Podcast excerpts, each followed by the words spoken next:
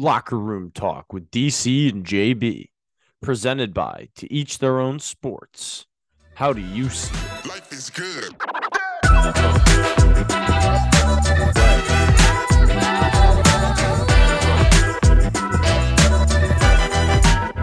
Here we go. All right, everybody, welcome to the fifth episode of Locker Room Talk here with DC and JB, presented by Teach Their Own Sports. I'm DC, that's JB, and it's Super Bowl weekend. There's nothing better than it.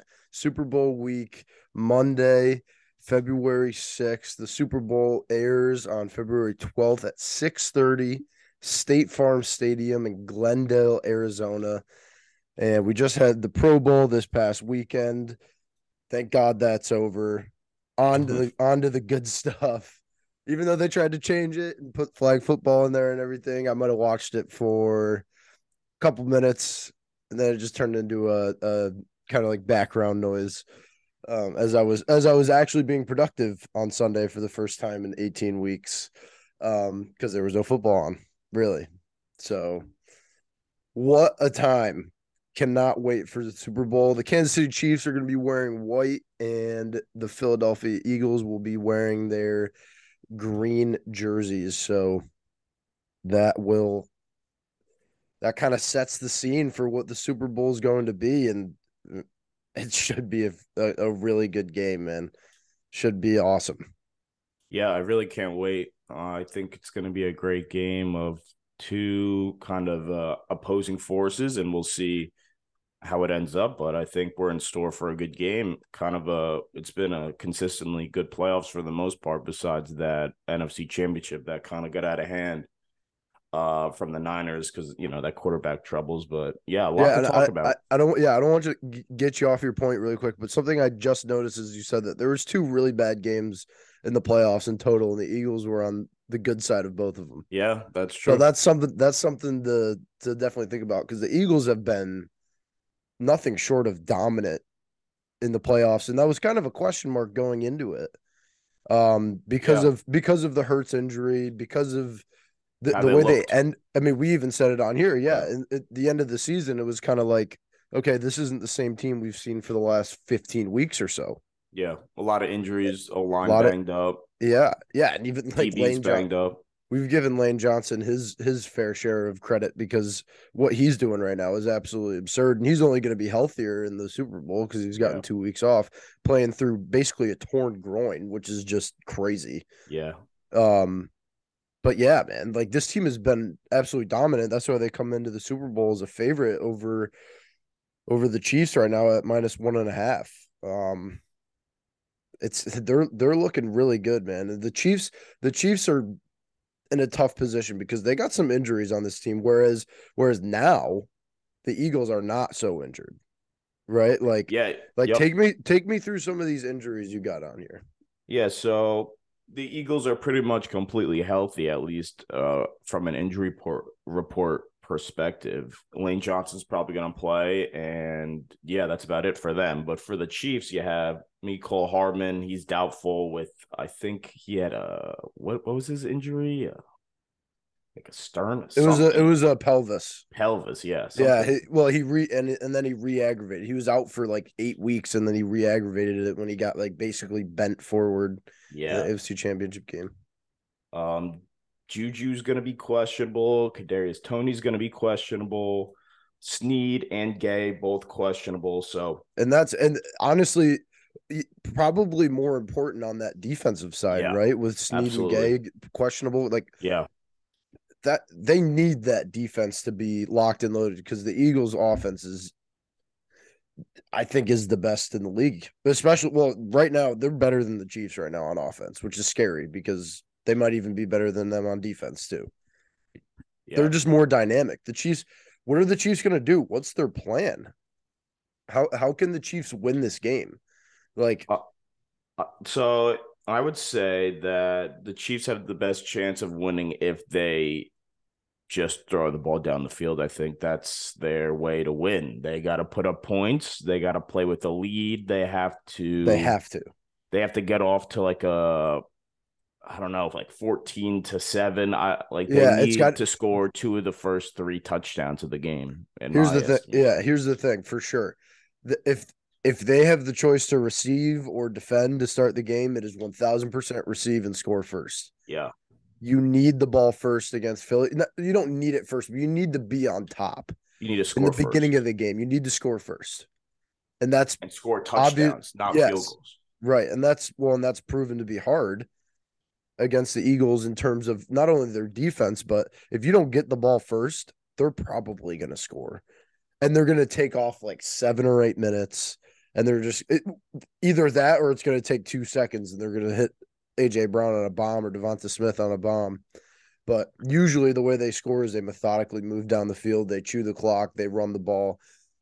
They're very efficient in the passing game, and it's hard to stop. Obviously, like they have gotten their way with every team throughout the season and so far in the playoffs. Like Jalen Hurts is a starting quarterback right now, dude. Is like fifteen or sixteen and one this season, Yeah. including no, the playoffs. Like that's absurd. Yeah, I, I do think though I have some reservations on that shoulder still. I think that you know I don't think he's hundred percent. I don't think he's pretty. I don't think he's like ninety percent. So, uh, if I'm Spagnuolo and he's you know he's a great big game defensive coordinator, I'm testing him. I'm making Hurts throw the ball.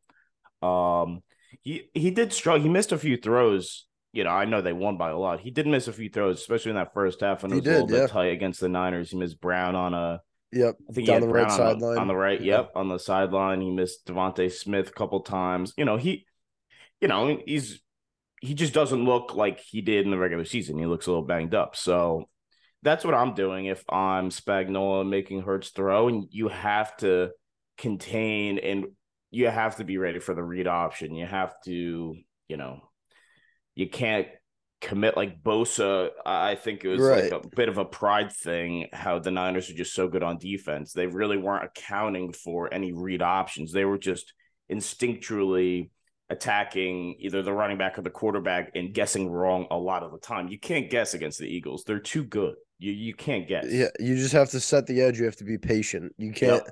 Gotta you- be patient. You have to be able to give like it's kind of what it is. You're not really going to get them, and I think you said pride kind of got in the way a little bit because you're looking for tackles for loss. Like you, Right. you're not going to get that against the Eagles. Their No. O line's too good, and like you just you have to get him into like a third and six, a third and seven situation, and make Hurts pick it up yeah. with his arm basically, and and put a spy on him on third and seven, and make sure he can't run for it.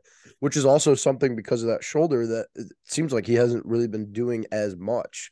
Um, you know, and we'll get into that in terms of the betting side of it later Yeah. because his yards are at like 46 and a half. And I don't, it it just doesn't seem like he's to, he's even getting the attempts that, that he, you know, during the season. There were some games where he had 100 yards in the first quarter or the first half. It's like he's not doing that so much right now. Right. But he's also had two weeks off. So it's like you have two weeks off, that shoulder, it's got to feel better. There's no way it feels worse. And it's the Super Bowl. It's the last game of the year. So, like, he's going to put it on the line. You'd have to assume. Yeah. But, but the, yeah, if the Chiefs are going to win this game, man, they got to, they, they absolutely have to. I don't want to say get the ball first, but they have to score first. Right. Because it's not going to come down to the coin flip that starts the game. But it's, Yeah. it's got to be score first. And if Philly goes down and scores, hold them to a field goal. and no no like throwing the ball whatever Mahomes did against the Bengals. You can't have any stupid turnovers like the Right, yeah, that the, can't the slip out of the arm like Yep. that cannot happen. You throw a pick like you know, you throw a interception as a punt, you know, that's not that big of a deal, but you know, Right. no pick sixes, no fumbles in your own territory, no silly, you know, sometimes Mahomes has a you know, he could be a little bit loose with his Yeah. protection for the ball. So none of that, but uh, I mean that goes without saying. So Yeah, but so uh, actually, one thing that I didn't even have written down here, but I want to shed light on is uh, in the two games that the Eagles have played in the playoffs. It seems like every time they got the football, they were they were either on the like their own 35 yard line or closer to their destination in a touchdown. Like they literally never got pinned and they Yeah. always had good field possession because possession because their their defense is amazing. They get Yeah. turnovers, they get sacks, so they get Chiefs second and good. 15, second and 17. So that's a that's definitely something that the Chiefs have to do is They were Make sure that field field- position game. they they have to. They, They have to pick up first the downs. Bengals. They're, the Bengals were consistently pinned in their own territory, and that last drive where you thought maybe the Bengals could pull it out when it was a tie game, they started, I think, at like the ten, and then there was a penalty, you know, and you know the Eagles aren't a very penalized offensive line, or you know they're not going to get bailed out as much, you know, that way per se, but yeah, I think that's a good way to beat this team is you know pitting them in their own territory if you're the Chiefs and making Hurts drive the length of the field. But you know that's a double edged sword. Be- sword because if they're able to do that, then they're killing you know five, six, seven, maybe eight minutes of the clock Right, if they right. score a touchdown. So, uh, But that's know. but that goes hand in hand with getting an early lead and, and Right. securing that because Yes. then all make Hurts that- be a drop back the- quarterback. Yeah, right, right. Not that in the first quarter they would have like the sense of urgency, like we got to go, we're down seven. But if you stay ahead in the game and you continue to win that field possession battle, not even win it, but just like not lose it, right? Not be on the 40 yard line to start a drive. Yeah, because the- then they could take risks. Like Sirianni's great, and I'm I forget their offensive coordinator's name. It's not coming to me right now, but they're great at taking risks. They're great at you know fourth and six. We're at the forty. They're Yes, forty. Let's go right. for it. Let's right. you know let's let's go for it. We have one of the best rushing attacks. We do an RPO and we get twenty yards off it. I mean, we saw that Right. against the Niners and against the Giants. So you pin them back, you have those fourth and fours, fourth and fives, fourth and sixes. They have to punt, right? That- That's the difference. So You can't do that on your 30 yard line, not in the Super Bowl, man. no, absolutely not. And this and, and this Chiefs defense is nothing to like nothing to sniff at, man. Like they have a really good defensive line. Obviously, last like that, I wouldn't necessarily say they're better than San Francisco's though, and they kind of got stood up against the Eagles. So I don't really know if a good defensive line is something that you need to to beat the Eagles because that O line of the Eagles is absolutely absurd. I I, I almost think it's more so you need like fast linebackers and and yeah, and defensive backs that can come down and tackle the Yep. the, the Chiefs really do have that. Yeah, I think uh Spagnuolo deserves a lot of credit for what he's done with, you know, not really a talented bunch, but a scrappy bunch. You know, they're they don't have the household names besides Chris Jones per se, right? Right, They don't really right, have yeah. a, a lockdown number one corner or you know a, a stud safety. I'd or, say I'd say other than than Sneed yeah, in terms of a household name, you got Frank Clark, and that's probably yeah, it. and Frank gonna have to be a factor. yeah, his better days are behind him. But yeah, he's still a he's still a solid player. So yeah, I think you got to give Spagnuolo a lot of credit for what he's done with this defense, just how they're able to rally to the ball, make tackles, force turnovers. They're just scrappy, you know. And Yeah, if they're if they're not holding or there's no pass interferences, they're not being sloppy on defense, I think they're you know, they're in a good position to give Hurts some trouble, especially if you look at how they gave her um Burrow trouble last game. And really eh, Lawrence trouble. eh, They've been a really good defense throughout the playoffs. So yeah, and, and honestly, I wanted to go into what Philly needs to do to win the game, but yeah. Honestly, I the more I think about it, the more I because because we obviously we just went into depth about how the Chiefs can win or how how they can win, right? hmm Philly if Philly just shows up and plays their game, they're gonna win. Like if they have it their way, I think they're gonna win. Like I don't know that we've seen a team that's so dynamic like Philly. Like all year they've played and and just dominated, with the exception of that one Monday night football game against Washington. Yeah. And that and and that's it. That Yeah. was the only game they didn't like basically utterly dominate, with the exception of a couple more, I guess, throughout the season. And you got to stay healthy throughout the game. You can't, you know, if Kel- Right. if Kelce or Lane Right. Johnson somehow get hurt, like that's that's That big trouble changes everything, Or yeah. or if hurt somehow gets hurt, or um, I mean that's really. I think they'd be fine if either receiver goes down. And you know, we should probably shouldn't be talking about injuries that that haven't happened Yeah. yet.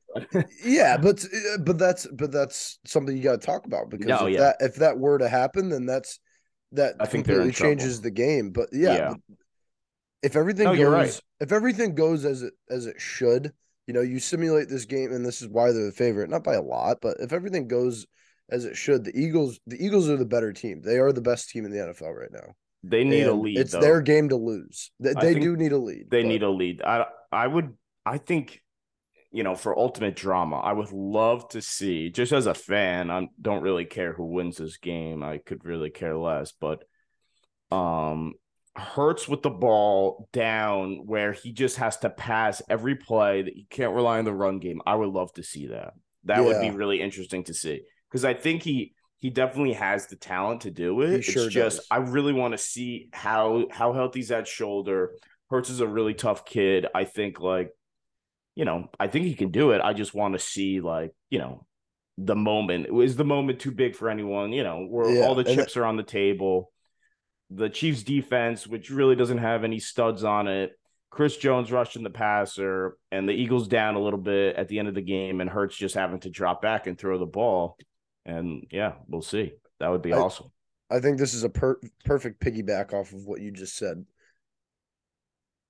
The idea that this this is obviously the Super Bowl, right? This is like where legacies are either made or they're or or they come to not die, but but kind of get let down.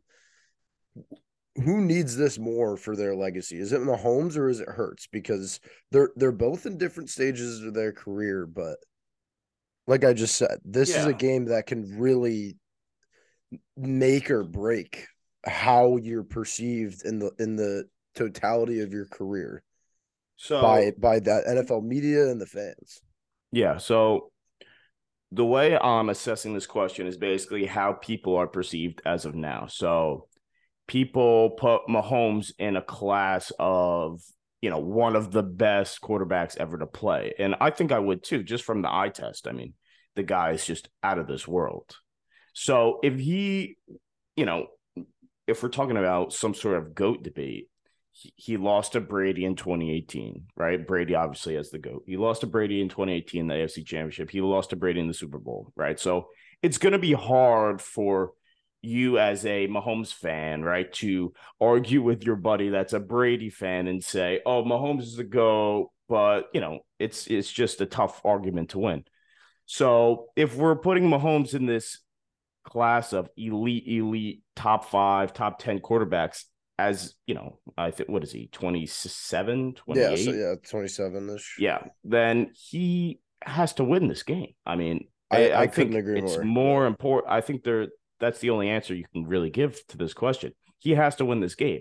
Now for Hurts, I think it's similar to Burrow last year, where you know, I'm maybe the Eagles expected to be here, but much of the media before the season did not. Yeah, maybe you had the Eagles winning the division, but as far as winning the NFC, I Right. think people were much higher on the Packers to win the NFC or the Yeah, not- Niners or Not to mention his job was like up for debate right. going into the season. yeah. So he's like almost playing with house money right now. Exactly. So I think, and just the way this team's built, uh, injuries aside, the way this team's built is that they're they're built from the inside out. They have the O line and D line, and they have a number one receiver and a litany of running backs. So they could really, do- as like no really other good NFC t- like great NFC team besides the Niners, if they could ever figure out a quarterback, they really could run the table in the NFC for years to come. Like Right. they could be a mini dynasty in the NFC. Like, eh, I don't see another team challenging them besides if you know if the Yeah. Niners could figure out a quarterback. What other team in the NFC? Like, I, I don't know. Because yeah, the NFC was very weak this year. Yeah, Very weak.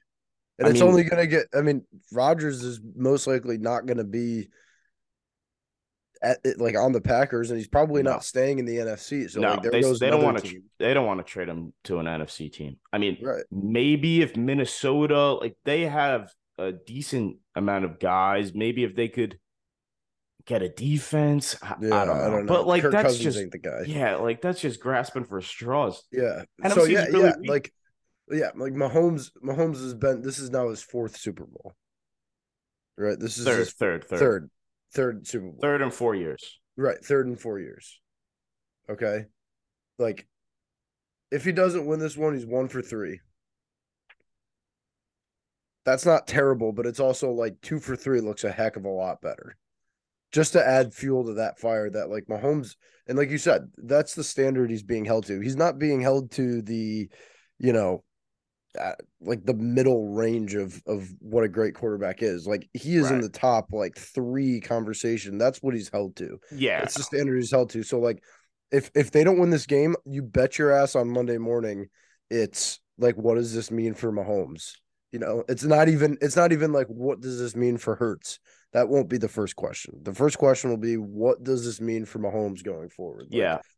And I and I think really in any sport, it's almost unfair to say like, oh, he's he's two and uh, you know, he's Yeah. two and one in the Super Bowl, but you know, that's that's the nature of the beast. That's it is how the hundred percent. so it's almost unfair, but it's it's when players are this good, it's so hard. You're like splitting hairs, right? So obviously everyone Brady is the gr- the greatest I've ever seen, but the most talented I've ever seen is would be Rodgers and Mahomes, right? So just combining all those things, people are going to bring up championships and what you did in certain games and you know, splitting hairs basically. So, yeah, I think definitely bigger game for Mahomes, but I think Hurts can be back. Like I could easily see Hurts getting back to this game next year or the year after, or you know, Yeah, I mean, that, who- the AFC is only going to get harder. exactly. Only going to get harder because if because if you think about it, if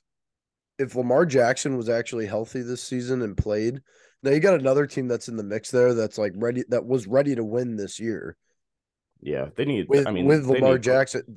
They need a receiver, but yeah, Yeah. but yeah, but like Lamar was obvious. I mean, they were seven and three yeah, before Lamar got hurt, and then it just obviously went down the drain. So like that record is very good. At that point, the the Bengals were four and four or something like that. There, there's so many teams. There, there's so many So teams. I mean, teams we could AFC. we could talk about the Broncos. I mean, they were in last place in their division, but people expected them to be good.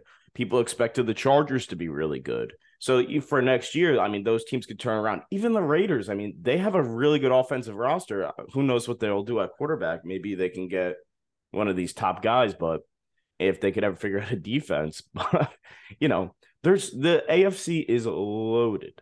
Yeah, loaded. it's it's You got. Miami. If the Jets could ever figure out a quarterback, um, Buffalo, even the Steelers. Like the Steelers are a great organization. I'm sure right. the- They're always a, they're always in it. They're always in Yeah. the mix. the Browns with Deshaun Watson. Who knows how different that will look next year? Right, yeah, There's so many teams. So many. Yeah. And that's why there's some teams on the in the AFC, like you have those couple teams that are just at the dead bottom and they have Right. no shot because it's just like it's way too top heavy. Yeah. But let's get into some of these prop bets for the Super Bowl. This is when it gets fun. Yeah. So as of right now, the line is like you said. Before we get into the props, let's just Yeah. go over the line. The line is minus one and a half for Philadelphia. Chiefs money line would be at plus one hundred five, and the over under is 50 and a half. So what are we thinking? Um, I- just on the, you Dude, know, what side are honestly, if? I'm And, if I'm if I'm betting on this game, I'm not taking like if I'm betting on the Eagles or the Chiefs, I'm not taking the spread. no, Okay. If I'm betting on the Eagles, I might put a little more cash on it. If I'm betting on the Chiefs, I might take that extra 20 $30 off because you're getting it at plus 105, but I'm not betting the spread. You know what I mean? Like Yeah. I'm just I'm I'm putting it on a team to win. I'm not because because if I'm betting on the Eagles minus one and a half, I'm sweating. You know what I mean? Like because then you can get screwed. You can they can win by one. You know, and you're just like, are you serious? So that's not something I'd want to deal with. I just want I want to if I'm betting on this game for money line or for the winner of the game, I'm betting on it money line. I'm just saying, okay, I'm either taking the Eagles or the Chiefs. You're gonna get different prices on that, but you know, I- I'm probably uh, taking the Eagles. I'm assuming their money line is around minus 145, 160. I'm taking that. I'm taking Yeah, I think I'm on the other side. I think I'm on the Chiefs just because I think I don't know. I think the Eagles just have not played a team to this caliber. They played the Giants, who are really just they're they're an all right team. They're just not probably one of the worst teams that were in the playoffs, right? It was just the roster. Th- They played well over their their talent level, right? I would say. And then they played the Niners, who resorted to Josh Johnson as quarterback, and really, at, and then Right, he got concussed, and then Yeah. it was like they're running the option with McCaffrey, and then The NFC For- Championship was a joke. yeah. So, you know, I think they'll be ready. It's not like they're going to be starstruck by the Chiefs or like the Chiefs are going to catch them slip sleeping or anything. No, but I just think they have not faced a beast like this. But you know, we'll see. I- I, I, thought I- the same thing in, in with the Bucs. I thought, you know, the Bucs kind of had an easy ride. Like they barely beat the Packers. I didn't really think the Packers were that good. And then they demolished the Chiefs because the Chiefs had no offensive line. which is that- different. than which is way different this year Yes. compared to that. Like their their Chiefs' offensive line top might be- five in the NFL. Yeah, that might be one of their best, um, like their best position groups. Period. Their offensive line just Yeah. outstanding. Right. So it, the only backlash I'd give you on that is when you look at these teams in total, the Eagles, the Eagles easily have a better roster. Yeah, no, I agree. Wide receiver one for the Chiefs. We don't even know right now going into this game, but say Juju plays, you got Juju.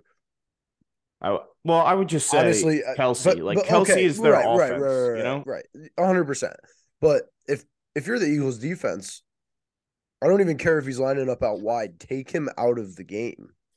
That's not Yeah. that difficult to do when your second best receiver is a hurt Juju Smith Schuster or a hurt Kadarius Toney. Yeah. That's not that difficult to do. Juju is slow now.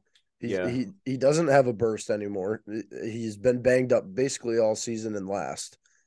So uh, MVS. like, MVS, is MVS, good. MVS is okay. He's He's all right. he's nothing. He's nothing special, man. He was making some decent catches last game, but I think that was a fluke. If you watch the Chiefs all year, he dropped more balls than like every time he was throwing the ball, he would drop it. It seemed. I don't. I don't Yeah. trust him in the Super Bowl. You look on the other side for the Eagles. You got AJ Brown, DeVonta Smith. You got Dallas Goedert. Like, and even Quez Watkins is a guy that like every once in a while might sneak past the secondary and, and go deep. Like this it, it- on top of the offensive line with Jalen Hurts and the three headed monster at running back. Like, what do you? See, I, I'm just if what- I'm what betting the Chiefs. I'm betting on Mahomes being larger than life, making up for the Yep. difference in talent. And I would And- say and maybe he has it- so far. right. And I would say maybe it doesn't matter who the other receivers are because Mahomes is that good. And I don't think similar to Brady when Brady was in his prime, or even just a couple years back, where like he was throwing a Chris Hogan and Yeah. Yeah. Edelman, who you know, Edelman, he's a good player. He's no he's no number one receiver, right? So he's just a slot guy. Got Yeah. got catches and and fought for extra yards. Yeah, so I think you know Mahomes can almost make up the difference in that, and then if this O line can block, and if this if Reid Andy Reid will actually run the ball and not just drop back fifty times, I really hope he doesn't do that shit because he sometimes he gets in the in the habit of just passing and passing and pass, especially if they're losing. Like they just and abandon the and you can't and you can't do that with the No, Eagles 'cause their no. pass rush is too good. Yeah, so you know, if I'm assuming Mahomes will be a little bit healthier on that ankle, I'm assuming um this O line's gonna ball out. I'm assuming that they're gonna, you know, give some give the Eagles a few more a few different looks with the running game and as well on defense. I think, you know, that will make up the difference in the talent. But you know, Yeah. who who knows in these games, you know? I like, know. And that's and, and I kind of who knows goes right into over under at 50 and a half because the Super Bowl, I feel like notoriously big games in general. Like you can even boil it down to like a Sunday night football game. It just sometimes seems like the over unders can be affected by nerves early on in the game. Like if it's a big game, it's just kind of you you're you're stepping on eggshells a little bit where you're like you're not you don't really want to make the first mistake. So you're kind of being careful with the football. It's just like so then all of a sudden it's the end of the first quarter and it's three nothing or it's seven nothing. And if you need 51 points total in the game, that's good. You're gonna be like, ah man. Yeah, I don't know. I the beginning of the last week, I was thinking, yeah, the under might be the wave, but I don't know. The more I think about it, I, I just think the both of these offenses are just so high powered that I, I can see. I could see a little bit of like a Patriots Eagles type game where both Yeah. defenses were like good. Like they were both top 10 defenses, but there, Yeah. what was it, like 70 points in that game? So I could see a situation I like could that. I could see I could see that too. Yeah. maybe if you That want to bet bet an under, maybe bet first half under, right? Because maybe you know a little bit of nerves, Super Bowl, Right, right. Yeah, but once these offenses get clicking, it's I don't care how good your defense is, it's tough to stop. exactly. The only other, I guess, worry I would have about that is the Eagles' ability to hold on to the football for a long time. That's like the last thing you want. Right? Betting the over is Yeah. drives. So Yeah, that's that's possible, but but at the same time, who knows that that's their game plan, right? Like they, they know they got to score. The Chiefs Yeah. aren't just going to roll over. They know they got to No. score. Obviously, that's their game is control the football, but they got to put up points and they got to they got to do it at a high rate. So yeah, I think oh, like although I gave a couple of reasons why I don't think it'll be over 50 and a half, I do think at the end of the game you're looking at something that might be 51, 52, 53 and honestly I hope what would be crazy is an overtime because we've gotten so close I know. every game basically every game that the Eagles haven't been a part of um in the playoffs and I really hope it goes into overtime because that would be freaking crazy to to see that first overtime format, that new format in the Yeah. Super Bowl. That would be absurd. Uh, if you're a live better, maybe look at if Kansas City gets out to like a nice lead, then I think you slam the over, even the live over. If it's even up like 56, 57, I think you slam that. Yeah. If the Eagles are up 14 or 10 points, even like, you know, first or second quarter, I think then maybe you try to bet the under. Because Yeah. then they're just gonna run the ball, they're gonna do time of possession game, you know, That's really a, drown out the clock. Yeah. maybe look at that if uh, you're a live better. But I know, I know sometimes live betting is really really tough. So Yeah. Let's move on to the the MVP here and the odds. Why, don't- why Yeah. don't you read the odds for us there? yeah, so Mahomes and Hurts are tied at the top. They're both they're both plus one thirty. Then you have Kelce at plus sixteen hundred, AJ Brown plus sixteen hundred. And then you got Miles Sanders and DeVonta Smith way down. Sanders at 2,500 and Smith at 3,100. So what Yeah, are we so thinking I'll- on this? Yeah. I mean, obviously, if whatever team wins, 90% chance, and that's why the odds reflect this, the quarterback gets the MVP, right? Yeah, unless they The only- play horrible. You know? Yeah, right. Yeah. The only the only saving grace maybe would be if Travis Kelce were to have one of those games where he catches three or four touchdowns. right. Like, because like a Cooper Kupp. because he does game. that. Right. Because he does that. Cooper does Kupp had like 200 yards Yeah. and two touchdowns. So yeah, you're gonna win MVP as a receiver. do Exactly. It doesn't matter how good the quarterback does. Yeah. So right. if you want to if you want to take a shot on that, I would suggest That's a value go- play right there. yeah, I would suggest go yeah, because you don't have to put that much on it. Put five, ten bucks on it, you win 160 or 80 dollars. Yeah. Like that's it's a good bet. It's Yeah. a fun bet too, because you know, he gets that one touchdown early in the game, you're feeling good about it. And you know, if they do live odds for that, that definitely goes way down when that happens. Mhm. If if you're sitting there and you're debating between Kelce and AJ Brown, that plus 200 of a difference there is way worth taking Kelce because I don't think AJ Brown, that's not the Eagles offense, right? Like they're not going to be like AJ Brown, you're going to lead us to the promised land. That's just not what they do. Um, and, and same thing with Sanders and Smith. Like obviously that goes to them as well, where it's like Miles, Miles Sanders had two touchdowns and like 50 rushing yards in the first half of the game against the Niners. I don't, I'm not even sure that he played in the second half. No.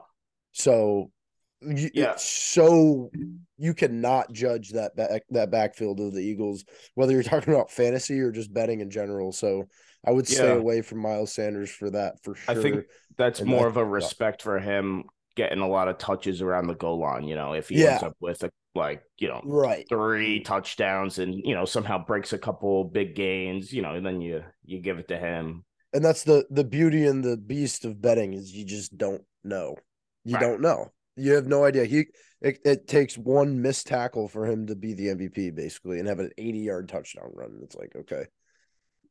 You know, If if I'm betting Chiefs here, and this is not as a value play, this is more of a you know, strategic if I'm playing the odds, trying to be smart. If I'm betting the Chiefs, you might as well parlay that with Mahomes Super Bowl MVP because Yeah. You're not you're not seeing the difference in Mahomes and Hurts, right? They're both they're the same odds, but you're obviously seeing the difference because of the spread. So you're already getting the plus 105 uh from Chiefs money line. So you why not just throw in Mahomes to an MVP? if they win, like we said, 90% chance you're getting Mahomes as the MVP. right. But if you're Even if it's at even if it's 21-17, like yeah, they're not going to give it to a defender.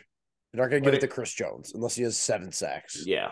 If you're looking at maybe a value play, kind of a shot in the dark, like taking a flyer, I think uh Kelce definitely plus sixteen hundred. Yeah. Just the way he's targeted in the red zone, I could so see him getting two or three touchdowns. And if you really like Kelce, which you know he's just been a touchdown machine even in these playoffs, maybe take Kelce two touchdowns plus four fifty. So maybe Yeah, no, that's at. I actually I had that on my list Yeah. of prop bets yeah. for sure because I think that's I I actually bet on I've won that a couple times this year betting on Kelce two plus because if you bet him on any time it's like it's crazy we had it on here minus one twenty five it's Yeah. like like I I don't love those odds now is it likely to happen yes and that's why the odds reflect that but um I like Travis Kelce at two plus touchdowns gives you good value you don't have to bet as much and it's a fun bet to be like yeah I knew that that was gonna happen I bet on it they uh, uh, you know and it hit big games b- uh, in big games, what do they look for? They look for Kelce. And it- there's no game bigger than the Super Bowl. They have hurt receivers. Travis Kelce, even though the Eagles are definitely going to be like double covering him the whole game, they're going to find a way to get him involved, and especially in the red zone.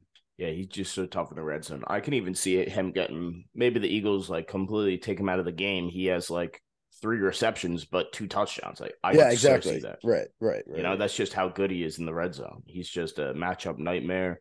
So good at route running, and he's fast, quick, agile. He's uh, just a disaster to deal with in the red zone. So yeah, I, I wanted to dive into a couple of my prop bets. yeah, um because i think it's i think this is more so how the game is going to end up going hmm um because of because of the chiefs lack of receivers in their depth there obviously they just have really kelce and then mvs basically Right. I, I really like Pacheco over 49 and a half rushing yards at Yeah. minus 115. I really like that one. He's shown to have big playability. The offensive line is obviously good. They're playing against a really tough defensive line, obviously, but 49 and a half yards, that's like one 25 yard carry away from like being an easy pick. yeah. right? That, I- that it's one explosive play. That that I, I wouldn't be shocked if that happened. I like that. I also like uh I wrote down Pacheco touchdown. I like that at plus uh 115. I I think that can definitely and happen. not a bad parlay to to mix together. Yeah, he had one called back last week. Um, Right, yeah. With that penalty, I think it was like a hold they had. Yeah, it was. Yep. But they they do give him touches, you know, inside the five and even in the red zone period and screens as well. So yeah, I, I could totally see him scoring a touchdown. Yeah, parlay that with uh what, what was it, 49 and a half, you said? Yeah, 49 and a half. Yeah. yeah, not not bad at all. I could definitely see that. It's just that that's more indicative of the game, right? So if the Chiefs are winning, yeah, I could definitely see that. If they're down, Exactly. Then, maybe yeah, through, maybe through screens like the touchdown part, but you know, it's the only risk is Andy Reid will sometimes get in these zones where, and I, I know they say um, what's his name calls the plays, um, Bieniemy calls the plays. Yeah. But I think No that shot. they collaborate, or you know, whatever. I think Reid definitely has the last call, but sometimes he gets in these zones where he's just dropping back at first, second, third down every time, right? And they're only running if it's like a inches sort of scenario. right. But i- if they're winning, then, even then, they sometimes drop this crazy like misdirection that bootleg. yeah. Yeah, yeah. The freaking merry-go-round thing they did Oh my god, the other, dude. like, the, just crazy. they just. I, I hope they don't get too cute. Sometimes they. They will though. They will. They'll, they'll do something. It's I either, know. but that's the that's the Chiefs, man. You're either gonna be like, "What the hell were they doing?" or Andy Reid's a genius and Mahomes is a magician. And that's like Yeah. those are the only two ways you can watch the Chiefs because Yeah. they do they do that stuff. You know, there was like a whole day this week or in the past week, whatever, designated to like Trick for, or at least a couple hours designated to like, all right, what trick play do we want to Yeah. want to run? You know, Did and- you see and- Kelce against the Bengals a couple times? You like it was like he was gonna do a hook and ladder. Like They- um, he tried to do it. He tried to do it. Twice, two was sti- times. yeah, you know, he One time he did it, second Time. yeah. yeah, like yeah. what are they thinking, bro? Oh, I don't my know. That's God. so risky. Yeah, like that for what? For what? Ten yards? And Yeah, you're just like, gonna like throw on, like dude. I don't know. I could s- maybe at the end of the half, like you know, time's expiring. You want to do that shit, but, But that's a that's a great example. Like you're gonna see something like that in the Super Bowl because they did it in the AFC Championship without hesitation. A, a 20 yard lateral sideways to Yeah. Jerick McKinnon. Like they're gonna do it again. Um Yeah. yeah. What are some of your other props you got?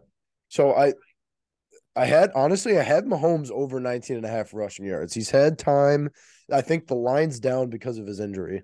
Yeah, because it's definitely. usually a little higher than that. I think he's had time to heal off that ankle, and honestly, it's just it's winner take all. It's the Super Bowl, man. It's like he's gonna do things that he has to do. He's super good at getting away from the rush, and they're gonna put pressure on him. Right, the Eagles are gonna get after him. They're gonna try to rush the quarterback. Although that's not really the smartest way to do it. So maybe they won't do that. Um, because if you Mahomes is literally lethal against blitzes. But either way, whether they blitz or not, their defensive line is going to get to him and pressure him. So what does he have to do? He's got to get away from them and he's got to try to run for four or five yards at a time. And once again, all it takes for this prop bet to hit is that that one third and eight where most of the routes are going 20 yards down the field and he just kind of walks for 10 yards. And then all of a sudden, all you need is a couple, you know, a couple five, six yard carries, and you got it. Yeah, you'd probably want it to get up to 25 yards because if they if they end up taking knees at the end of the game, that subtracts from that total. But Yeah, yeah, I think I think that's a good bet to to lock in on because once again, he's got to do what he's got to do to win this Yeah, I game. I, think that. the ankle's probably good. yeah, and we know, especially the evidence from last game, if the going gets tough, he's he's putting it out there. You know, he's Yeah. not he's not holding back. So, and yeah, even in even in the uh, the Jags game, he didn't even want to go get it checked out. He he was like him and Andy Yeah. Reid were yelling at each other at the Right. sideline. Yeah, He's- he's And Reid did the right thing. He was like, dude, we got to make sure like you're not playing with a broken ankle and you're about to mess Yeah. up your career. Like, yeah. yeah, Yeah, like, we'll right take thing. this season off if that means we'll just be right back here next year. Yeah, like, come on. Yeah. Uh, yeah, but any- uh, anything you else got, you got? you got yeah, I got I also have Miles Sanders over 60 and a half because just because of it's a little high for him because of the fact that you know we said earlier about you know how some like he didn't play in the second half last week but like or two weeks ago. But I, I don't know. I think 60 and a half rushing yards for this guy they, he's he's getting like five six yards a clip. So if he gets the volume and if the Eagles are up in the game you know, I probably wouldn't bet on Sanders and Pacheco at the same time, but if I think if you take one of these two and the game ends up going in in that direction, whether the Eagles take the lead or or the Chiefs in relation to Sanders and Pacheco, I think you're going to get that rushing yards, but I don't think they'll both get it in the game. Yeah, I like that. Um, one I've just always bet safety during the game ever since that Peyton Manning um against the Seahawks where the center snapped it out of the back of the end zone. They took a safety. I think that was like the first play of offense of the game. It might have been, yeah. Yeah. So that's at 10 plus 1040. I've been I just That's kind of cool. take that. That's a that's a a fun bet. That's a fun bet. I kind of just take that every year just for the hell of it. that's a really fun bet. And like to say that you bet on a safety and it happened is Yeah, I know. How fun So- would that be? Yeah, so look for that punt down inside the five Yeah. and then start yeah. getting excited. Exactly. And Well- I don't know. I, I don't know what the odds of overtime. I, I didn't put that down, but I'm sure it's probably crazy. And It's got to be over 1200. yeah, th- that's something I would probably. That'd be a cool. That'd be a cool. bucks It's going to be a close game, man. I don't think either team has the ability to run away with it. Um, and it's just maybe, th- uh, they're just even though the Chiefs are down in terms of their skill players and everything, it's just you got Mahomes, like you said, you got Mahomes. He's not going to let the game get away. So one other bet I like, and I don't know, depends what book you're on if they offer this, but time of possession. The Eagles are minus 144 time of possession, I think that's kind of like a slam dunk if you want to throw like a good amount of money on that. 144, I think it could easily be like 250. You know, they they kind of just, especially if they get off to a lead, they're they're gonna run the ball, play a time possession game. That's their recipe to success in uh in a big game like this. So The, the the last one I had on my list here was Quez Watkins over 12 and a half receiving yards. And the only reason I bet on this is because it's the Super Bowl and it's not always the AJ Browns of the world yeah, that get the plays. I can see like Quez, this is literally this you might as well take Quez Watkins over a half a catch because he's not gonna he's not gonna run a six yard route. He's just not. So he Yeah. gets a catch in this game maybe. He gets a yeah, I don't know. He gets a catch in this game, it's going to be over 13 yards. You know what I mean? So uh, I think this is a great bet. I think a lot of the defensive Attention. thought and the defensive attention, yeah, is going to be towards AJ Brown and DeVonta Smith. Yeah, absolutely. And I think Quez Watkins over 12 and a half yards is is a is a really good bet to take because you look at AJ Brown's yards, it's like 72 or something like that and a half. And it's like he needs to have a game. Like he needs to be a part of the process of this game, which of course he is. But once again, if the Eagles get out to a lead, he's not gonna get that. Like Yeah, remember um that's a good point. Remember in the Eagles Patriots Super Bowl, who was it? Like Corey Clement. He had like yeah, two touchdowns and like 150 receiving yards, something just bizarre. Like just it's always I don't think al- he had that all season and just No. like balled in the Super Bowl. Right. Uh, There's always somebody, you know, and I'm not saying that that's like definitely going to be Quez Watkins, but I think that's a really good bet to to take and it's good value. It's minus 115. All you need is 13 yards. Like that's and if he gets 13 yards, like there's a very low percentage, probably lower than 1% that he gets a negative play. It's not like they're throwing him screens or anything. So Yeah. Quez Watkins get that one catch for 13 yards. This is a lock, you know. I, Yeah. I don't think it's a lock to start, but it, you know, I think it's a good bet. I think it's a fun bet because you're just sitting there kind of waiting for Quez Watkins to get a catch. Yeah, I like that. and if he does, you know, if he most likely he gets one catch in this game for 45 yards. Like it's a deep ball down the down the sideline, and you know, and he gets that 12 and a half for you. But I really like that one. I think the one I like the most on here though is Travis Kelce, and it's the the best odds. Travis Kelce, two plus touchdowns at plus four four seventy five. I love it. Yeah. I love it because, Yeah, like you said, he too. might even he might even get three catches and two of them are touchdowns. Yeah. Just the nature of the beast. He's that good. Yep. Um, you want to move on to some of these coaching moves? Yeah. Let's any- talk about Sean Payton, man. Yeah. Well, Let's before we talk get to about- Payton, let's let's talk about so Kellen. We mentioned last time Kellen Moore actually did get the job as the Chargers Yeah. OC. So Yep. interesting to see how that will maybe look. And I think the Cowboys hired Brian Schottenheimer. So I don't know about that, but Yeah, just another yeah, just another puppet, I guess.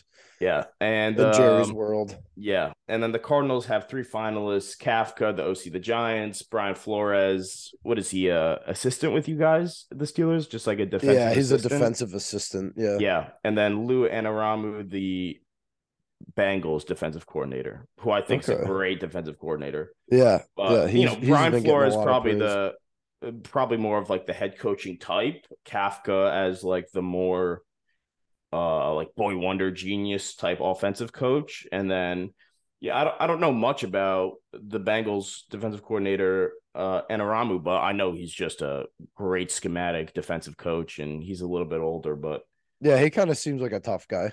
uh, Yeah. Just looking at him. Yeah, Um and not crazy. to judge a book by its cover, but I'm gonna. Yeah, I don't know the yeah. guy, so he looks Yeah. like a tough guy. He looks like a guy that would instill his will.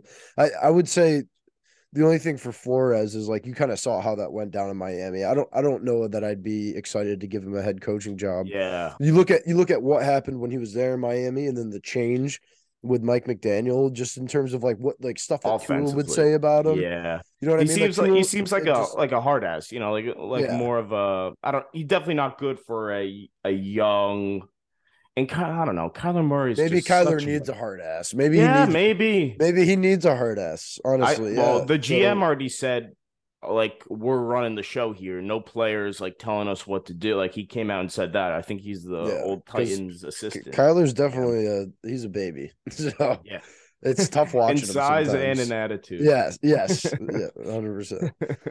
yeah, So, but yeah, yeah, let's talk yeah. about Sean Payton though. That how exciting is that? I guess for Dude. Denver, who's not giving up uh what is it, four first round picks for Yeah, the that's- combination of That's absurd. I, I actually thought that this wasn't possible because of yeah, the fact that they I were going to have to let up these picks, and Uh, yet they do. Yeah. And so, like the combination of them getting rid of these picks and Sean Payton willingly going there, like because he knows the lack of future that they technically have through the draft, and it's like, yeah, but they have a stacked roster right now. They do. They're ready. yeah, they're they do. with with the with Sean Payton, who is the correct leader in any organization. They are ready to win now. Like I don't know about the Super Bowl necessarily, but they're ready to win. Like they got a really good team. Yeah. Maybe maybe they draft another receiver. I know like Jeudy hasn't he's a good player, Jeudy, and Sutton as well, but they've definitely not panned out as people like once thought. Jeudy would be like an absolute stud number one. But you know, I bet you. I bet you next year one of them. I bet you Jeudy's a stud next year. yeah, could be. I, I, mean, wouldn't be still surprised because because honestly, something I saw from Jeudy this year was just like his personality. He was getting. He was just very animated during games, and uh, that's that's hard to see sometimes from a team that's like definitely not going anywhere, not making Right. the playoffs, a terrible season. and then he did you give him credit though. He stuck up for us at the end. Like Yeah, he did. seems like a really good teammate, even Yeah. though he was like animated on the sideline, maybe upset with how things were going. Yeah, no, I, I didn't think- even mean it in a bad way. I just, Yeah. I, I, as somebody who's like played sports and you No, know, dude, you, yeah, you either see, absolutely. there's, there's, there's really two types of teammates you can have. There's, there's ones that care and there's ones that don't. Yeah, I'd rather If you really boil it down, yeah, exactly. I'd rather see somebody that gives a shit when you're what, whatever, three and ten at that point or or something like Right. that. Like that's the, especially when you're making twenty million dollars a year. It's like it's hard to care that much when your team Yeah. sucks. It's like that's something you want to see out of him. I I think Jeudy's gonna have a breakout year next year, and I and I think, think Russell's gonna get back to relative form. yeah, maybe. I think a lot of the frustration was with Hackett and how he really didn't seem to have, and you know, this is probably not good for my Jets, but didn't seem to have a good command of that locker room. And did, I don't know, there didn't seem to be any like a match and scheme between Russell and him. They just seemed like it was just off, right? It just His way or the highway right. type thing. it didn't look right. Yeah. It just it, I don't know. But um yeah, so this return that New Orleans got, which is excellent, you know, from their perspective. Um, they're getting the 30th pick in this draft, which is actually a pick from the Niners. I'm not exactly sure how um Denver acquired that pick. I don't know that. But in 2024, they get a second and a third. So three picks for New Orleans, who, you know, they're Needs it. trading a coach and they do need it. Yeah, absolutely. Because they uh they gave up their first, right? The Eagles get their first this year, Yeah, yeah. I believe. Yeah. So yeah, they definitely could use some some uh picks. And yeah, good for them. And the way Sean Payton has been going on Colin Cowherd's show a lot, which I watch from time to time, and it it seemed like he really likes Justin Herbert and really would have been down to coach the Chargers, but they just didn't fire Staley. So I guess his Which second, is- yeah, That's going to be the the bane of their existence for time Yeah. to come because that that fit there in Los Angeles is just the opposite of that. It is not Yeah. a fit. It is not a good No. fit. Like they're gonna they're gonna constantly underachieve. They're gonna lose games because of Staley for sure. We've already you know highlighted that numerous times. It's just I feel bad for Herbert because he's awesome. He's a great Yeah. player. That's just he you know he came in. I forget the name of the coach when he first came in. Um, Anthony Lynn. Anthony Lynn, and then that- like he's just had terrible coaching Yeah. so far, and it's like, you know, that just sucks for him. But that's that's the opposite of what Russell Wilson's going to have next year because Sean Payton is one of the best to do it, man. Yeah, and it, it seems like he's you know he's been in TV, but it seems like he's ready to get back into it. Very eerily similar to uh Jon Gruden there. Yeah, a Eerily little bit. similar situation. Yeah, Just not just not out of coaching for as See, long. he was out of coaching for a long time. Gruden actually did get traded, though. You're right. He got traded, I believe. and I'm forgetting this. Either from the Bucs to the Raiders or from the Raiders to the Bucs. Well, I forget in which order he went. And then I think he won the Super Bowl with the Bucs with Yeah, uh, yeah. Warren Sapp and Yep. Derrick Brooks. Yep. So yeah, you're right. Very eerily similar. Yeah, you're right. Um, But so yeah, this you- is this is just uh this is an interesting situation, man, because I know I know we've talked about this before, like another podcast, but like this is a really tough division. I mean, we just talked about Herbert. They're gonna underachieve, but they're still gonna be competitive. Definitely Yeah. not an easy win by any means, not No. even close. This is a really tough division yeah, that they're playing in, and you're gonna try to take a team that was the last in this division to now, you know, you're hoping to compete with the Chiefs. Like that's it's a tall task for Sean Payton in his first season. Yeah, definitely is. But you know, if that defense continues playing how they played and they can figure out some semblance of offense, I think they'll be above 500. I think that's a pretty safe bet to say with Sean Payton at the helm. He's just a great coach overall. Yeah. And um, you know, the Raiders are a team that, you know, if they could get a quarterback and get that defense right, maybe they could make some noise. And, you know, that kind of gets us to our next topic is some of these quarterback free agents. And, you know, since our last podcast, Brady retired uh, officially. Hopefully he doesn't decide to come back again. But yeah, what do you what are you thinking about some of the other quarterbacks, maybe who the Raiders get? You think they're interested in Rodgers or you know, maybe uh Jimmy G, or you think they're gonna stick with Stidham? Oh man, I don't I don't see how you stick with Stidham if you have a guy like Davante Adams there. You got Josh Jacobs, who probably only has a couple years left in his career, maybe even just one, because he's a little older than you'd think. Um, in terms of you know the running back shelf life, um, I think you got to try to win now if you're if you're the Raiders and you you kind of go all out. I, dude, Rodgers is like the craziest situation because it's so difficult to get a read on him and what he's doing not only and you would usually say this if you didn't get a lot of information from him, but it's almost like you get too much information from Rodgers and he's just constantly trying to mislead and misdirect um because he loves to do that. It's every offseason with him it seems like for the past 3 4 years. So I, I don't know if Rodgers goes to Vegas. I don't know if he stays in Green Bay again, but like I don't know, man. Like I, the the Raiders definitely need somebody who can go in there and get Davante Adams the ball 12 10 12 times a game. And obviously, you know, Carr did that from time to time, uh, but he wasn't consistent with it. And you know, obviously Rodgers would be a tremendous fit there. He would definitely he would arguably win the AFC West.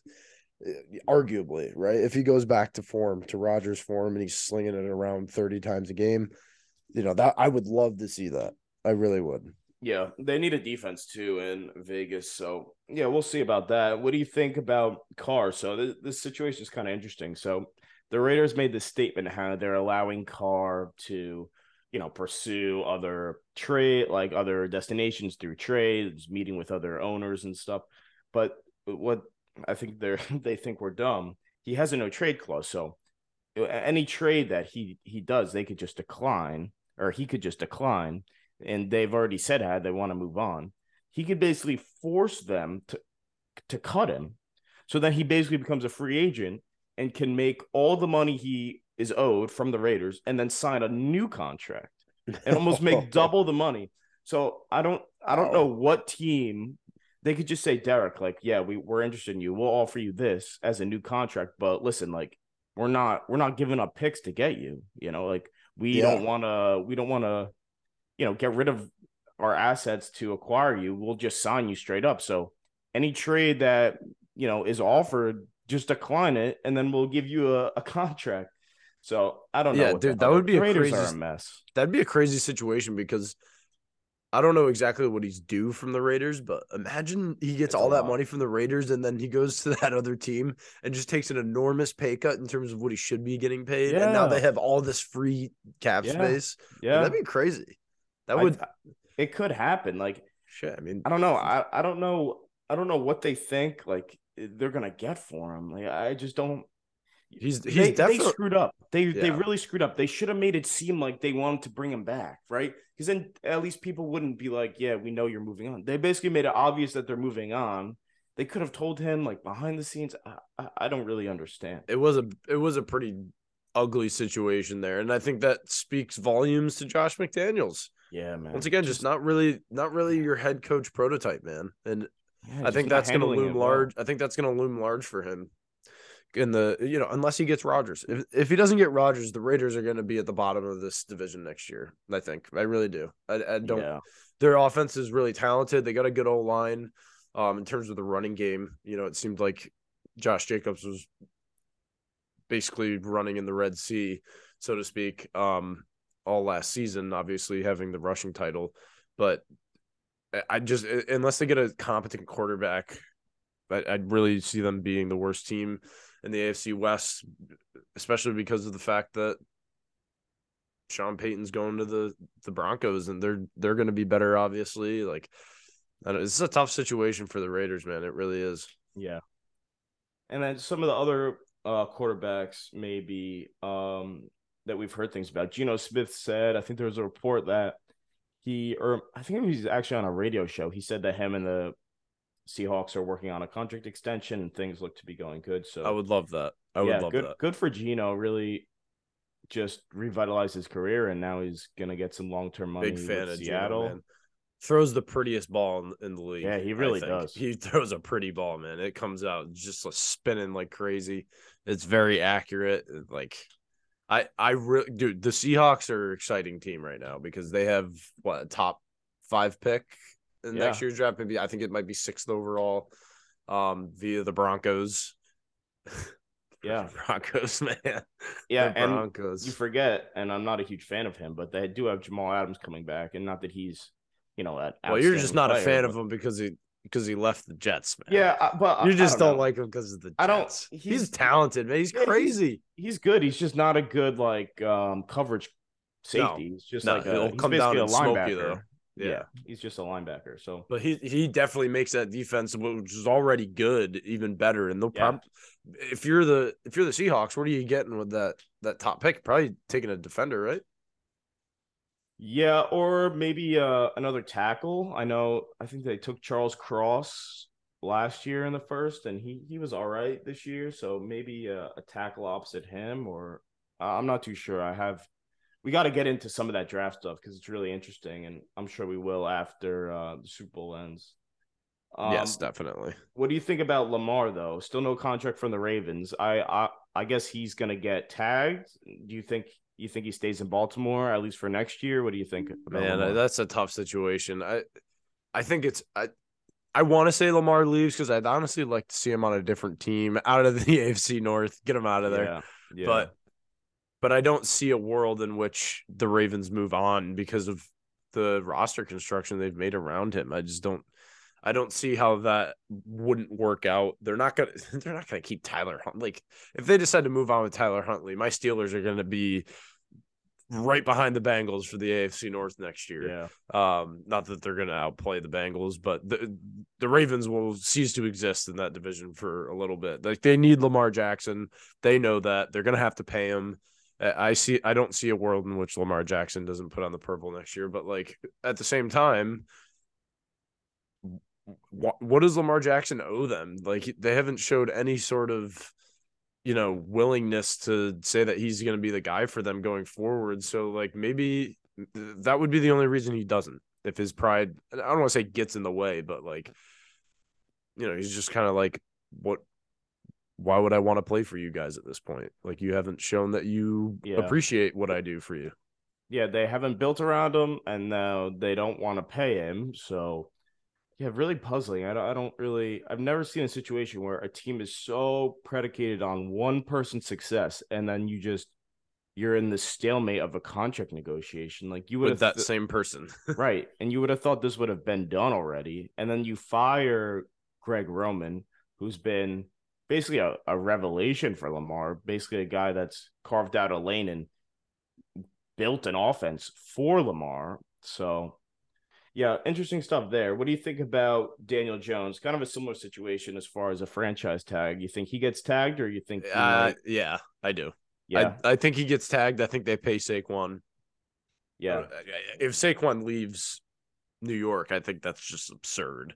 I think Giants fans will be on the streets just absolutely upset about that type thing, you know? Like I, I don't understand a world where he doesn't go back and and Daniel Jones definitely deserves to be the quarterback of the Giants next year. I think he proved that this year.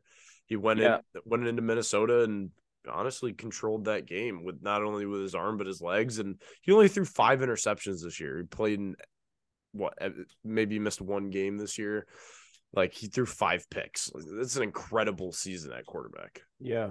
Uh, I agree and disagree with what you said. I definitely agree as far as Daniel Jones. I think he'll probably get tagged and be back. He deserves to be back for the Giants unless you know someone falls into their lap, like they they're able to maybe move up in the draft somehow. You know, like something God foreseen happens, or one of these top quarterbacks say, "I want to play for the Giants" for whatever reason. I think if none of those things happen, you got to stick with Jones. He's earned it. But as far as Saquon, so I think it came out that the Giants offered him like a three, four year, twelve million dollar contract, and like twelve per year, and he Yeah. turned it down. So, you know, uh, playing running backs, uh, I don't know. I feel like you're either in the school of you should if he's you know a top running back, or you shouldn't. I would be on this, especially as far as Saquon, guy that's been a little bit injury prone throughout his career. You could probably get, you know, like three fourths of Saquon's production in like the fourth round of the draft, if we're being honest. Like running backs are just like a know. dime a dozen. Like he is a great player. I do agree. Like he's outstanding, but is he worth taking up like No, probably not. of your Like, salary yeah, cap? yeah. If he Or if he turned down twelve million dollars, yeah, that's that's tough. That's tough to be like, okay, we'll give you fifteen a year. That's You know, now lot. all of a That's sudden, lot. yeah, now all of a sudden you add on twenty extra million dollars over f- four or five years, whatever that is.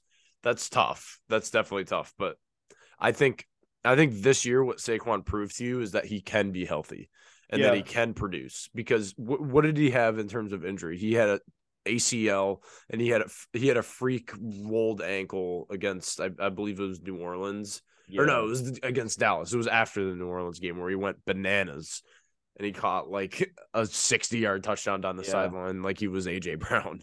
Like this guy's absurd. This guy's a freak. He's the reason the Giants went from bust to boom, basically, um, on top of obviously the quarterback play and Brian Daboll at, at the helm. But it was without Saquon, there was no Giants this year. There was no Giants in the playoffs, and there was no Giants getting past Minnesota.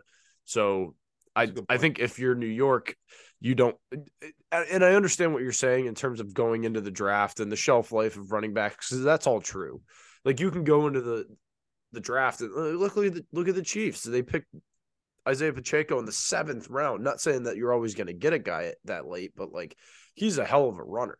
And he's playing in the Super Bowl, like we already touched on. Like he's a really good running back, and you could definitely get a guy. And what are you paying him out of the draft? Like he gets a decent signing bonus if you get him early in the draft, and then what is he getting per year? Like two million dollars, maybe. So like yeah, I think I think you could definitely get a running back that that's maybe half, three quarters of of his production. But in terms of of you know, production and, and ability are two different things, right? Like so Yeah. when it comes down to, you know, that first game of the year where you go for two against Tennessee, like I don't think that that was necessarily the right move in hindsight. I guess it was, but like, do you do that? Do you even run that play without Saquon? And and if you do, does that other guy even get in the end zone? So I, I think he's an X he's an X factor, right? So I don't know that you can necessarily put a price on that. It is Yeah. tough though. That's so much money to give a running back that has had that past of injuries and, and everything. So I don't I don't know. That's a really tough situation for the Giants. decisions for the Giants. And then uh, we got three interesting, super interesting quarterbacks that you know we really don't know what's the future for them. We have Jimmy G. It came out the other day that the Niners probably not going to pursue him in free agency. He's probably going to leave the Niners because they're going to stick with Purdy, um, and Trey Lance, obviously. And then we have Baker Mayfield and Sam Darnold. Do any of them you think maybe get a starting job, or do you think Baker and Sam are now backups? And what do you think is a good landing spot for Jimmy G? Man, well, to start with Jimmy G, I, that whole situation in San Francisco is is interesting. Obviously, he's not going to go back there. I think, um, no, I think they basically said with Kyle Shanahan was just like we're not taking him back. Mm. Um, so you know he's going to go somewhere else. I think honestly, if the Jets don't get Aaron Rodgers, I think that'd be a great spot for Jimmy G. I think with that defense with the ability to improve the O line this year and the weapons that they have, I think Jimmy G can facilitate that offense. And I think they can be a contender in the AFC East with the Jets if they take Jimmy G. I think he's a serviceable quarterback. I think he's really good. He wouldn't be that pricey. What would he be in the 18 to 22 million dollar range? Yeah, in terms of how quarterbacks more. get paid. Yeah, Yeah, like, maybe he's, like twenty five, maybe. he's not going to be too pricey. No, Um, whereas if you get Rodgers, you paying him basically forty five million dollars. Right. Um, you know that basically strangleholds you on t- in terms of what else you can do uh, in the offseason. So I, I don't know. I think I think the Jets are a good fit for him. Um, I think wherever he goes, he's going to be a solid quarterback. Though I think he's proven that he can, you know, not turn the ball over. He can run the offense. He's a smart guy. He's not really that mobile, but he's competitive, and I think that goes a long way. Mm. Um, in terms of in terms of Baker Mayfield, I think he proved that he can. I don't know. I think that's a, that's a really interesting situation in Los Angeles. I obviously I think Stafford's supposed to come back this year and play. Uh, so obviously Baker's not going to play there, but I don't. I almost think that they hold on to him and because he's he's very similar to what Goff was in Los Angeles, where he's really good in play action, um, smart with the football. When you put Baker in the in the right system with Sean McVay, I think that's something he could do. So maybe he maybe he does back up in LA. Maybe they give Matt Stafford one more shot to go for that Super Bowl or just to play well, basically, and and not suck. Um, facilitate the offense through Cooper Kupp again, and then you know maybe next year, the year after that, Baker Mayfield gets the starting job in Los Angeles after really learning that offense because he didn't even know the offense. And you know he led that crazy what ninety five yard drive to win the game. Forget who was against, but you know definitely a player that could that could shine in an offense like McVay's. Him Yeah. Sam Darnold, I think he sucks. yeah. Um. So for me, for Jimmy G, kind of a dark horse team, I think that could pick him up. I think is the Patriots. I, it's almost that Yeah. history there, and I wow, think that's Bill, a that's Bill is kind of sh- just done with Mac and all Mac's antics, and that's you know. good. That's that's not, I like that. yeah, I could definitely see that happening. And you know, just the familiarity with the Belichick system, it seems like Mac kind of, I don't know, he just, and I don't blame him, but that's definitely not the Patriots way to be like yelling at your offensive coordinator on the sideline. You know, that's you know, yes, no, not- definitely not. right. But uh, and I don't blame Mac because he had two defensive coaches calling plays for him. Like Jesus Right, Christ, but, right, right, right, right. but um, yeah, I, I think the Patriots would be a nice dark horse team, maybe to get Jimmy G. As far as Baker goes, I do I agree with you. I think LA is a good spot for him to back up maybe Stafford for a year, and um, yeah, learn from Stafford a little bit, and then maybe Stafford retires or he decides Yeah. he wants I mean, to move on. Yeah, Stafford's definitely. I think he's very close to retiring, especially because he won that Super Bowl last year. He's kind of like. He, he- I think he's chilling. He's in LA. He's enjoying the sun. He's older. What is he? Thirty-seven years old. Uh, he Yeah. really strived for that Super Bowl, and, and Detroit couldn't get it. He's. De- I think. I think he plays one more year, tries to end his career on a higher note than it did last season, and then sayonara. Yeah, and he's taken some. I mean, some of those Detroit offensive lines were horrible. He was yeah, he's. punished. I mean, you know, he's no Tom Brady as far as like, you know, basically not getting touched out there. He would Yeah. get smacked around. So I could presume, yeah, he just really um, you know, wants to just be safe and be healthy for the rest of his life. Um, as far as Darnold, I could see him sticking in Carolina, maybe with and we didn't even touch on this, but maybe with um what's his name? Uh the old Colts coach, um Frank Reich. Yeah. yeah, Frank Reich now the Yeah. coach of Carolina. He you know, he runs a decent offense. That's pretty easy to learn. It worked for Carson Wentz. Maybe it can work for Darnold. And yeah, I, I don't know really what the Panthers are doing as far as a quarterback situation. They're seems like- definitely gonna they're definitely gonna draft one. So like Yeah. yeah, you maybe you keep Sam Darnold as a serviceable backup. right. Uh that that's probably where he's not gonna go anywhere and start. I Or think he's maybe- pro- Maybe Washington. If Washington, because they're Maybe, always like not maybe. good enough to get one of the top guys. You know what I'm saying? yeah. and they always end up drafting like another defensive lineman, and then you know they're quarter Yeah. they're they've been in quarterback hell too. So and Heinicke's I think a free agent, so who knows about that? If uh, Taylor Heinicke, he is not going back to Washington after being benched for Carson Wentz. If I, uh, if I'm dude. Taylor Heinicke, I am not touching Washington's it- uh, organization and I- again. No freaking way. How- and I like Ron Rivera. Seems like a nice guy. How is he still the coach? There? I have no idea Oh because that whole entire organization is a is an absolute shit Yeah, show. it the really is. entire organization.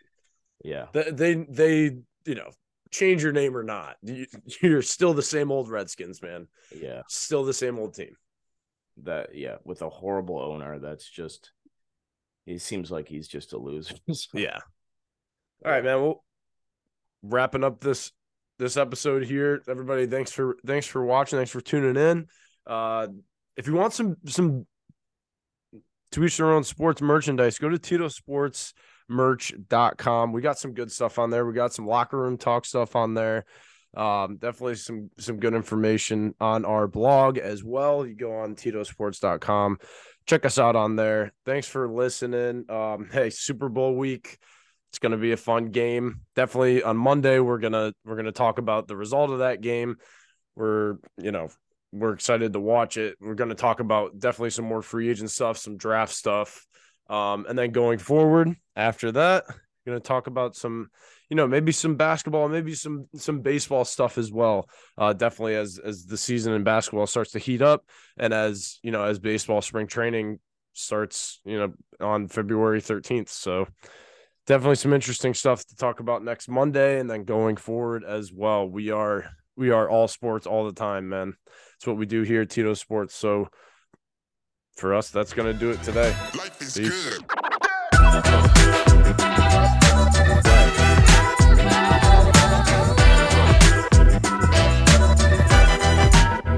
Here we go.